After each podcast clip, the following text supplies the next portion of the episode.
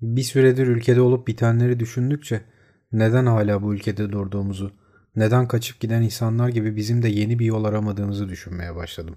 Bu ülkeyi her şeye rağmen sevdiğimiz için mi? Yoksa gerekli cesareti gösteremediğimiz için mi? Belki de herkesin kendine göre bir takım sorumlulukları olduğu içindir. Peki kötü bir simülasyonun en berbat evresinde takılıp kalan bizler, sorumluluk alırken gerçekte nelere göre belirliyoruz kriterlerimizi? Aldığımız bu sorumluluklar hikayenin sonunda nereye götürüyor bizi? Daha iyi koşullara mı? Yoksa zaten yaşadığımız sarhoşluğun başka bir evresine mi? Son birkaç aydır yaşanan berbat olaylardan sonra kafamda olayları siyasal olarak değil de demografik olarak değerlendirmeye başladım. Çünkü yaşananlar ben gibi 30'larının başında bir adam için farklı anlamlar içerirken 20'lerinin başındaki gencecik insanlar için başka, 50'lerinin başındaki insanlar için daha başka anlamlar taşıyor. Bu saçma fikri düşünmeye başladıkça kendi ilk gençlik dönemimde, hatta çocukluğumda, şimdi ben gibi 30'larında olan insanların aldıkları sorumlulukları, dönemin siyasal iklimini, ülke atmosferini falan düşünmeye başladım. Benim dönemimde 30 yaş üstü insanları sosyal hayatta pek göremezdiniz. Yani görürdünüz de onlar o sırada mühim işlerle meşgul oldukları için size başka bir boyuttanmış gibi gelirlerdi. Otobüs şoförü, veznede bilet kesen görevli, okul müdürü, öğretmenler ancak 30 yaşın üstündeki yetişkinlerin meşgul olabilecekleri işlerle meşgul olurlardı. Ve bu durum bizden büyük insanların gözümüzdeki değerini daha da artırırdı.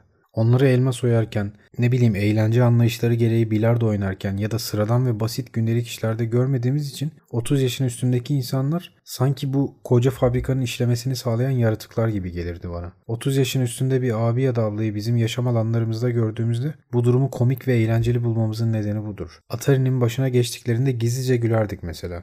Çünkü bizim için Atari çocuk parkı gibi ancak çocukların girebileceği bir alandı. Tıpkı bir fabrikada üzerinde binlerce tuşu olan karmaşık bir makinenin başına bizim geçemeyeceğimiz gibi 30 yaşındaki insanlar da bizim alanlarımıza giremezlerdi. Gizli bir kural haline gelen bu durum toplum içinde ya da bireysel olarak fark etmeksizin kuşakların birbirine olan yaklaşımını da etki ediyordu. Babaların kızlarla yakar top oynamasındaki tuhaf eğlence hazı bu yüzdendir işte. Çünkü babalar sabahları evden çıkan, iş yeri diye bir yere giden, orada hürmet görüp görmediğini bilmediğimiz, akşamları da beyaz atletini giyip bazen bira içen, bazen gazete okuyan gizemli bir türdü. Gencecik kızların tiz çığlıklarla başladığı eğlenceye bu gizemli adamları dahil ettiğinizde beyniniz bu durumu bir tür komedi olarak algılar. Anlamsız bir haz almamızın nedeni de budur. Halbuki çok düşünmeden baktığımızda babalar ve kızları eğleniyordur işte. Bu kadar kafa yormanın ya da üstüne salak salak fikirler üretmenin manası yoktur. Bu saçma şeyleri düşündükçe kendi çocukluğumu ve şimdinin Z kuşağı mensubu gençlerini kıyasladım. Onların kendilerini gelecekteki benliklerini nasıl hazırladıklarını, ülkenin siyasal ve ekonomi politiğine hangi pencereden baktıklarını falan düşünmeye başladım. Bu düşünceler beni başlıkta da belirttiğim gibi tuhaf ve karmaşık bir fikre götürdü. Kimliğimizi belirleyen, sorumluluk almamızı sağlayan ve aslında gerçekte kim olduğumuzu nelerin belirlediğini düşünmeye başladım. Bana göre din, toplum ve yetiştiğimiz çevrenin ahlak anlayışı hayata bakış açımızı, hatta karakterimizin kimyasını belirlemede ana rolleri üstleniyor.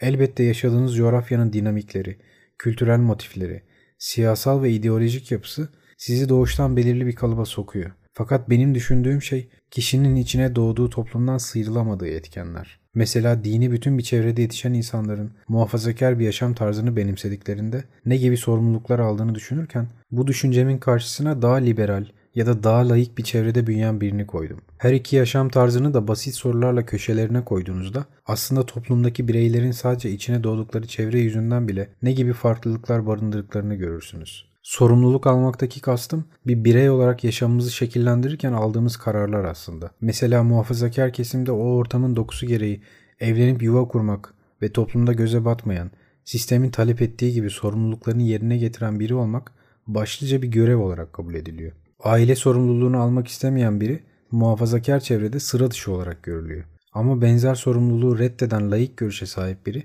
kendi çevresinden herhangi bir tepki almıyor. Bu yüzden din hayatımızı şekillendirmede toplumsal roller dağıtılırken üstümüze düşeni yapmada çok dar bir alan sağlıyor bize. Toplumun bu konudaki etkisi aslında diğer tüm maddelerin bir araya getirdiği bir dinamik oluyor. Nasıl ki muhafazakar layık çatışması bu toprakların içine işlemiş bir sorunsa, kültürel ve toplumsal anlamda da Doğu-Batı çatışması sorumluluklarımızı belirlerken önemli bir etken oluyor. Ama buradaki toplum etkisi misafir olarak gittiğiniz ortamda nasıl ağırlandığınız değil. O toplumun yaşam tarzıyla alakalı. Yani evlenip yuva kurmak, insan doğası gereği diye toplumca ya da toplumun çoğunluğu tarafından kabul edilmiş bir sorumluluk olabilir. Fakat tam da burada bireysel olarak sizin içinde bulunduğunuz toplum devreye giriyor. Eğer Orta Doğu anlayışına sahip bir toplumsanız kapitalist sistem biraz anaç bir tavırla aile kurmanızı ister sizden. Saçma sapan zeytinyağı reklamlarında bile bir aile sofrası motifi işlenir. Araba almak isterseniz aile vurgusu yapılır. Ev almak isterseniz geniş olması gerekliliği öne çıkar. Çünkü bu görüşteki toplumun ekonomisi sizin aile olmanız üzerine kuruludur. Evlenmeli ve mobilya taksidine girmelisiniz. Çocuk yapmalı ve saçma sapan oyuncaklar almalısınız.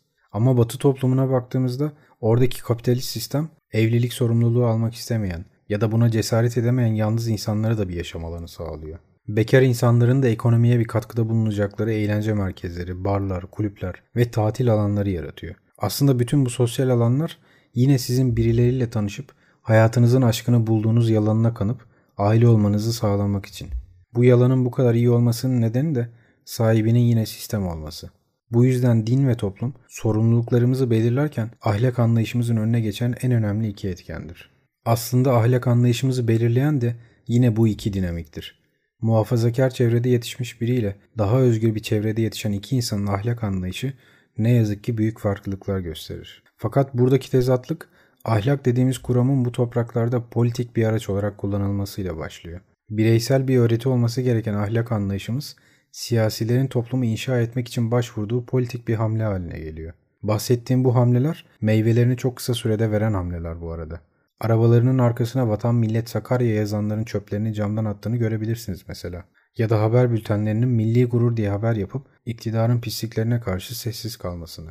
Oysa örneğini verdiğim bu iki rol model bireysel olarak ahlaklı bir yurttaş olsaydı biri çöpünü dışarı atmazdı, öteki yalan haber yapmazdı ve artık ahlaklı bireyler yetiştiren bir toplum olurdunuz. Bir süre sonra arabalarının arkasına tuhaf sembollerle bir cemaate ait olduğunu belli etme çabasına girişen bireyler değil de aldığı kararların kendisine yeni sorumluluklar yüklediğini bilen, vicdanlı, ahlaklı ve hür bireylerin yetiştiğini görürdünüz. Ama ahlak dediğimiz tuhaf ve basit öğreti bizimki gibi kafası karışık toplumlarda kolayca yanlış ellerde ziyan olabilecek politik bir silahtır. Fakat tüm bunların gölgesinde benim asıl merak ettiğim din, toplum, ahlak ya da başka bir kriter. Kimliğimizi belirleyen bu gizli öcülerin içine doğan, kafası hep karışık olan, kendini hep yalnız hisseden, cemaat içinde öyleymiş gibi davranmak zorunda kalan, kendi gerçek kimliğini hiçbir zaman bulamamış olanlardır. Tüm bu boktan şeylerin gölgesinde kimliğimizi belirleyen bütün kıyafetleri üstümüzden çıkardığımızda, yani bütün çıplaklığımızla bir başımıza kaldığımızda biz aslında kimiz? Günün sonunda hepimiz her birimiz karşımızdakini olmuş haliyle görürüz ve kendimizi en olmuş halimizle görücüye çıkarırız. Peki ya gerçekte biz olana kadarki süreçte yaşadıklarımız asıl benliğimizin anahtarıysa? Yani aslında sonuç değil, yolculuğun kendisi ise bizi biz yapan şeyler. Görüşmek üzere.